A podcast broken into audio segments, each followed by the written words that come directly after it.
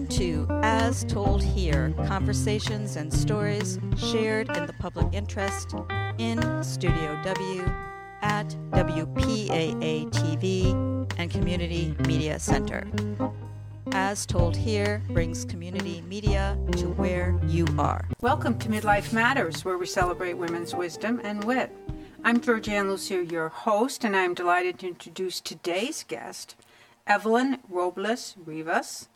She is the supervisor of language and community relations in Meriden, Connecticut, and she's here to share a fascinating story of her own growth and development and how she helps others. Welcome, Evelyn. Thank you. Thank you for inviting me. Absolutely. Now, you wear several hats, including English as a second language. You oversee teachers, you identify and provide services and resources to the community. So, you're a busy lady, a lot of diversity. And what do you find most rewarding about this work? Well, I, it's in my current job as a uh, as a Meriden uh, supervisor, I find it extremely rewarding. Uh, making a difference for kids. The majority of the families that I work with are um, families of English learners. So they're students that are coming from all over the world. Uh, the majority Spanish speaking that are coming to Meriden, hoping to get the best educational experiences. And and my job is to provide the support, make sure that they continue developing the first language, but at the same time uh, transition to English. So it's extremely rewarding. It's it's a way of working with with the students, with the families and also with teachers, um, equipping teachers to uh, to work with these students and address the needs of, of, of them, not only academically but also linguistically. So definitely uh, making a difference uh, of their life is, is extremely rewarding. And how long have you been doing this role that you're in? Uh, this is actually my fourth year Okay. in Meriden. Uh, I started my teaching career in Waterbury, and then I moved to New Haven. And then four years ago, I came back home to Meriden. And what do you find some of the key challenges are in this role? Well, now more than ever, um, after the pandemic, right, we have um, experienced um, a lot of great uh, challenges in terms of how to have access to.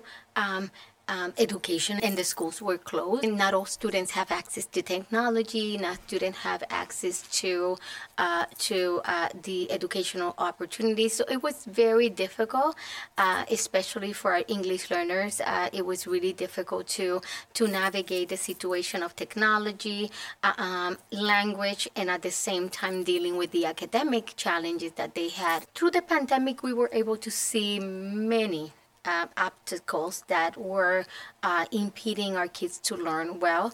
Uh, I'm glad schools were able to open.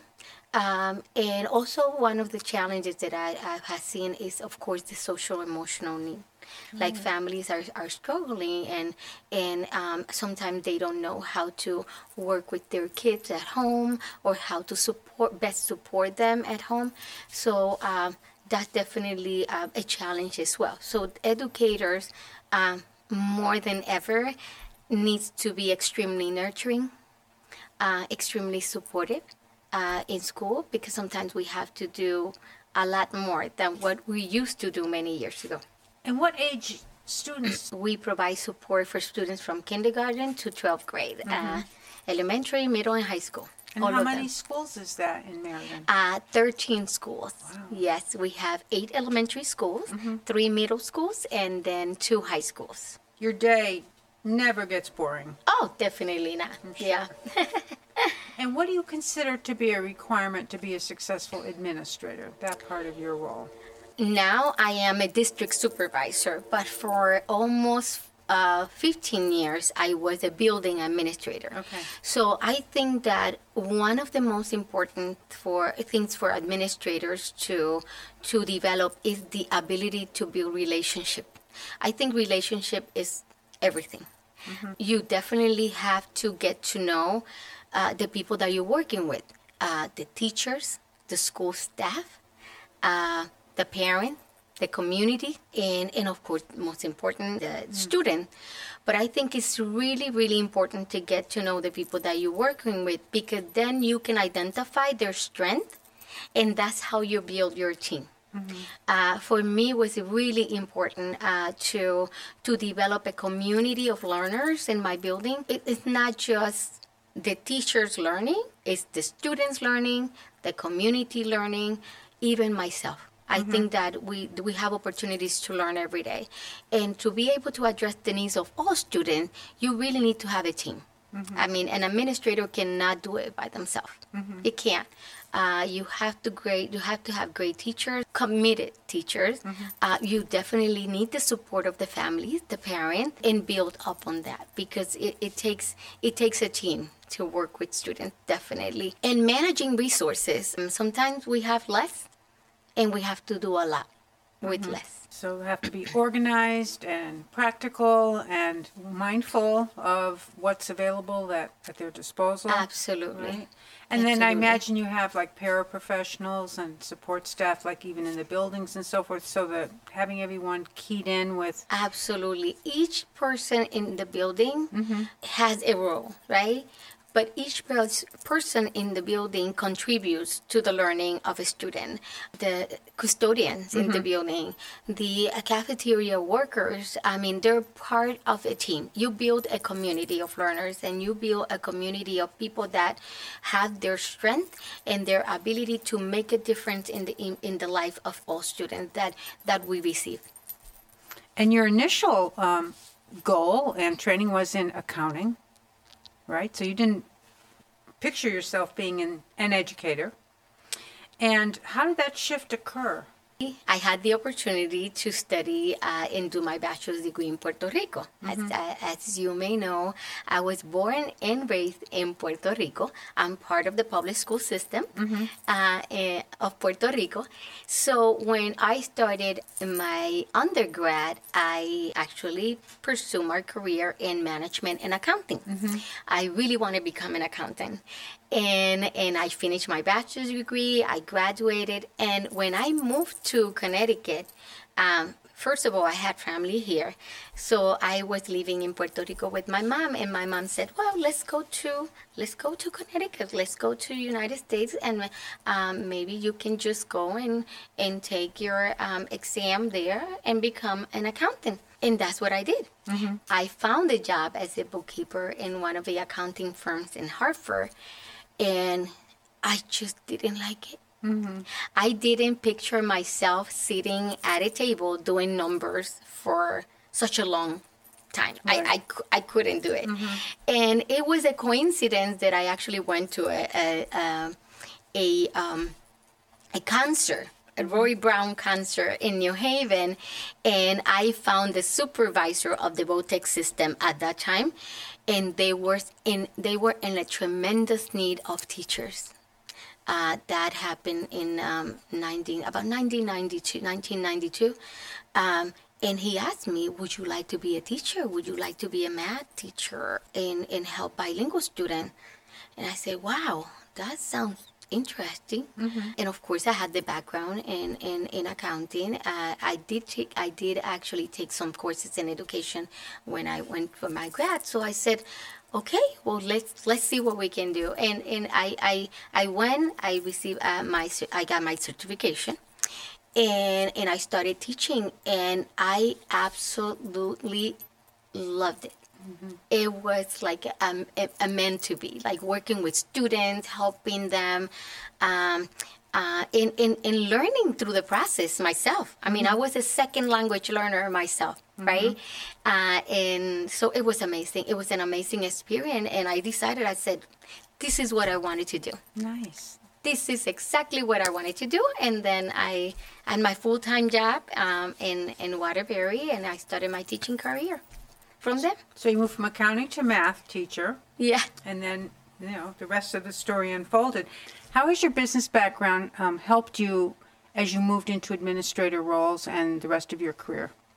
Well, um, I think that is having the ability to manage budget, uh, having the ability to manage time, Time management is definitely uh, a, a, something that you really need to do. You have to be able to maximize resources.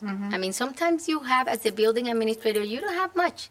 Uh, you don't have much money. Like always, budget is always something limited, but you have to set a priority and you have to make sure that uh, whatever you have, uh, you have to work with uh, to be able to to get results, right? Um, I think that is so important to uh, understand time uh, because you really need to maximize instructional time. Sure. You have to make sure that students have the opportunity to uh, be engaged and, and enrich lessons and and but at the same time have time to breathe to uh, to to interact with one another uh, in a very safe environment so um, again time management is so important. Budgeting is extremely important.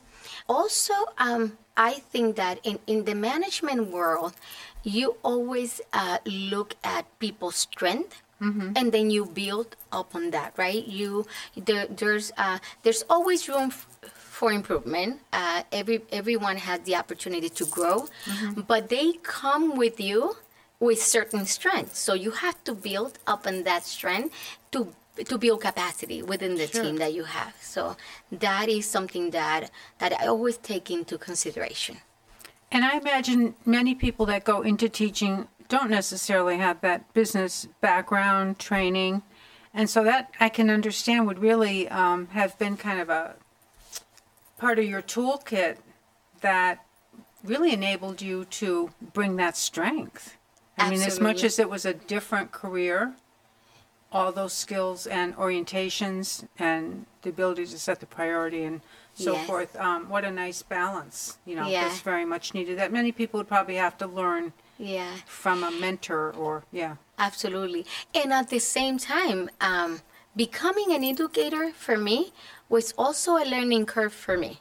Like n- um, as a manager and as an accountant background, uh, you always have the structure, you always have an agenda to cover, uh, you always start from one to 10, right? You always have that.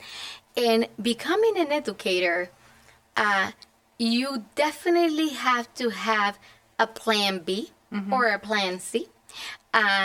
And that's not always the case, right? But I think that was a learning curve for my for, for me, for Sure. for myself that not everything have to be so uh, goal oriented. Uh, there is a process and there is an opportunity f- to, for learning in every single step you go through.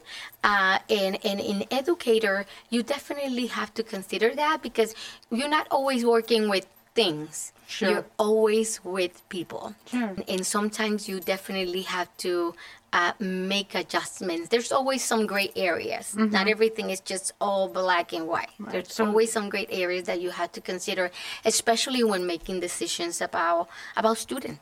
Right? Sure. So data is different than people. Absolutely. and it's more static and you know um, i could see where that would be you know an element that you really needed to bring everything you had in your background uh, and your home Absolutely. life and so forth and just your personality and yeah, Yeah. appreciate that now you're a first generation college grad and you've earned your phd congratulations and Thank you. 20 years have has gone by that's wonderful we're chatting about that Yeah. and you mentioned that you had family here, so that's what brought you to the Meriden area. And did you surprise yourself by getting the advanced degrees? Yes and no. Okay. I think that um, I, I'm the youngest in my family, Mm-hmm. and uh, and my father uh, passed away when I was 13. Okay. So my mother became uh, mom and dad, Mm-hmm. and my brothers and sisters were always they were always very supportive of me continuing my studies. Uh, my dad always told me that you got it, you have to study, you have to prepare yourself Mm-hmm. because you have to become independent. You cannot depend on any, anybody, especially men. You know, that's an important life lesson Right. that dad yeah, And- left and you then- with. So I always that had that in mind. So for my mom, uh, me going to graduate and going back to school, at least my bachelor's degree. I never never thought about my master's and my PhD at that point, but beca- having a bachelor's degree was extremely important for my mother. That was non-negotiable. Okay. And so I always wanted to go to college and and my brothers and sisters uh, they decided to graduate from high school go to go to um, uh, get a job and then uh, three of them moved to Connecticut, Okay. uh, in Meriden. Uh, so so they were always very supportive. So so I was not surprised when I finished my bachelor degree, bachelor degree, and decided to come here. I was a little surprised that to the fact that I was actually able to go to UConn and earn my doctoral studies. Like I was like, wow, um, and that was because I was able to get a scholarship Nice. uh, through the Title Title IX program at that time, and uh, and that was amazing. So once I became an educator. Um, and, and I started my first and my second year teaching, they said you got it. You have to pursue your uh, master's degree in education in order to continue your your uh, certification. And uh, and I said okay. My husband said go for it, and um, I apply at UConn for the master's program. And and once I finish my master's, uh, of course, I have my provisional educator certification. And then at that point, I said, wait a minute, I, I think I can do more. I'm just going to keep going. Yes, I yeah. think I can do more. I think I can. As a teacher, you you have. I mean, you make a difference in the life of the students that you have in your class, right? Mm-hmm. Right. But once you become an administrator and then you become a, an assistant principal, a principal, then you can make a difference in, in, in the life of more students because Yes. then you're you're making more decisions that are not, not necessarily a classroom decision. We're talking about school. So I said, hmm, I think I can do that. And I had great mentors. That's another thing that uh, that definitely uh, made an impact in the decisions that I made at that point. Um, I had prince, building principals that were extremely supportive. That they they saw things that probably didn't see. I didn't see. Um, and they saw the potential. And and more than ever we have a, a growing population of Latinos in in Connecticut in general.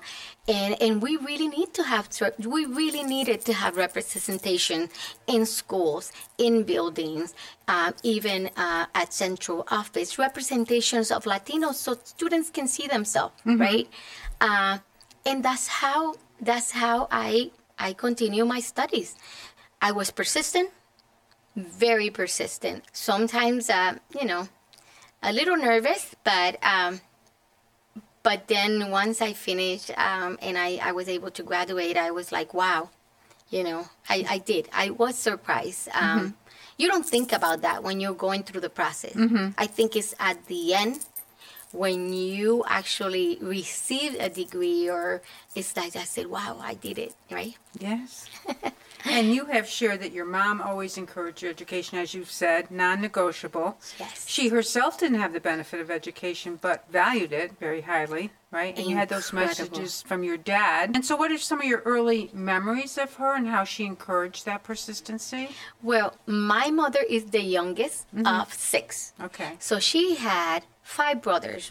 All of them are older.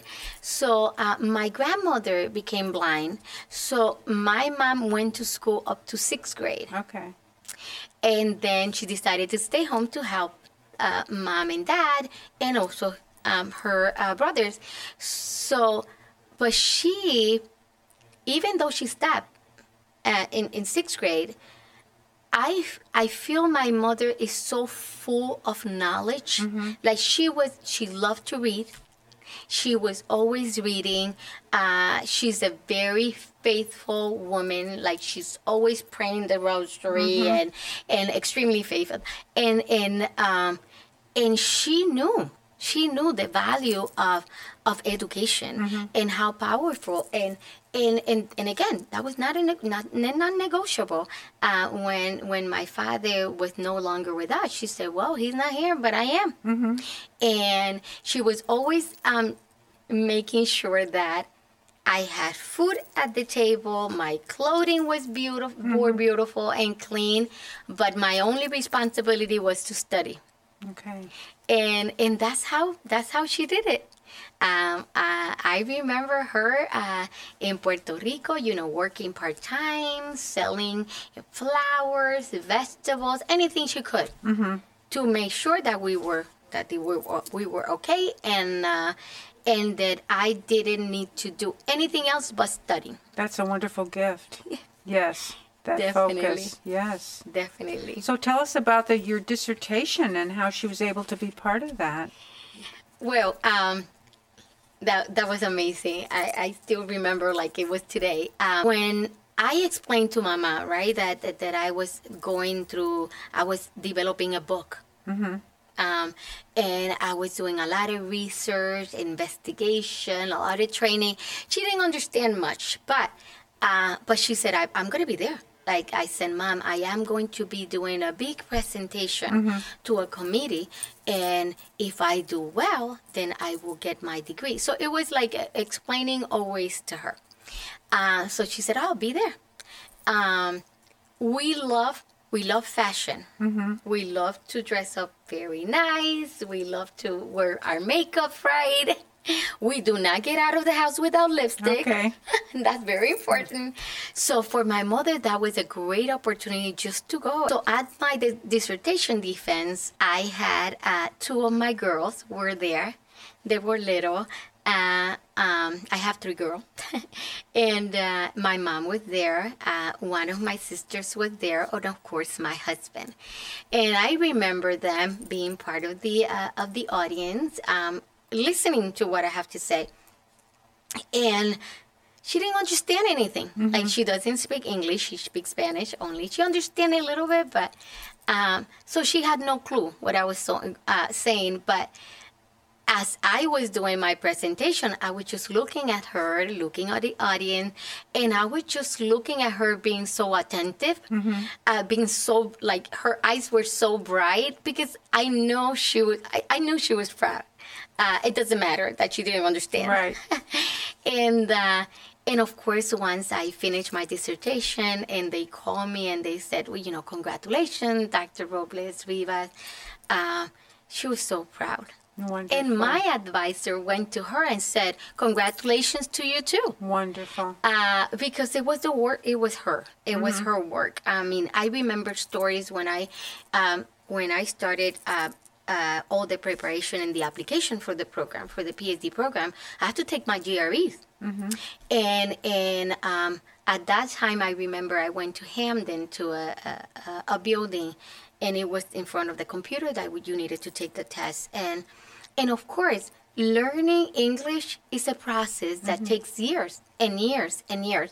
And and I mean, I have been in Connecticut for almost 30 years and I'm still learning. Mm-hmm. Like that's the language that you learn, you know, forever.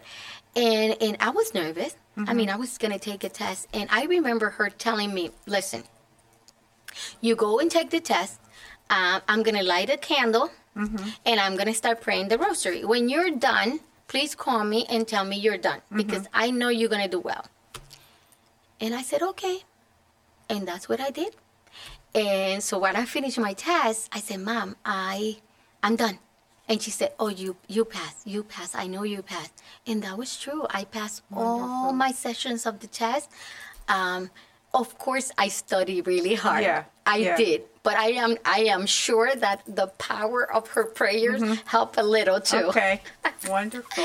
So I do have to, I have many, many stories about her, and she is 98 years old, and she's still full of energy. I hope I could be just like my mom when I grow up. Wonderful. And speaking of growing, as you look back at your younger self, we get a chance to reflect. What advice would you give your younger self? I will say, be a little bit more confident. Um, I think that through my, I think I project myself to be a very assertive person, but in reality, I'm always scared. And and sometimes I think that reflecting on, on everything that happens through through through my life here in Connecticut, I think that sometimes I doubted myself. I said, uh, "Am I am I sure that I'm doing the right thing?"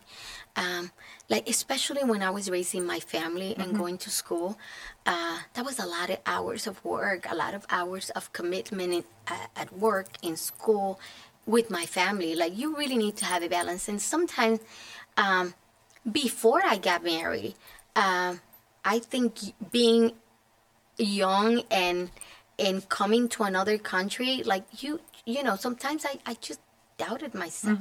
So I would definitely, I would definitely say to my younger self, you know, just be a little bit more confident, have a little bit more faith on on what you, on, on who you are, and and what you can do. You know. Wonderful. And a favorite quote? Do you have a favorite quote or saying? I do. Um, I love Mother Teresa. And uh, she always said, um, love by self is in reality not meaningful. It's meaningless.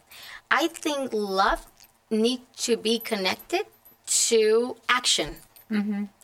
And actions need to be connected to service.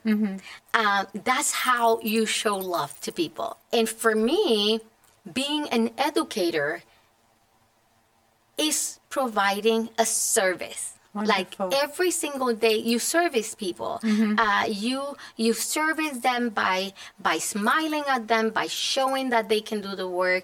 You, especially the students, you know, you see them and and they have so much potential, um, but you really need to show them that that you're there to support them. You're there to service. That that I think the the work of the educator is to service.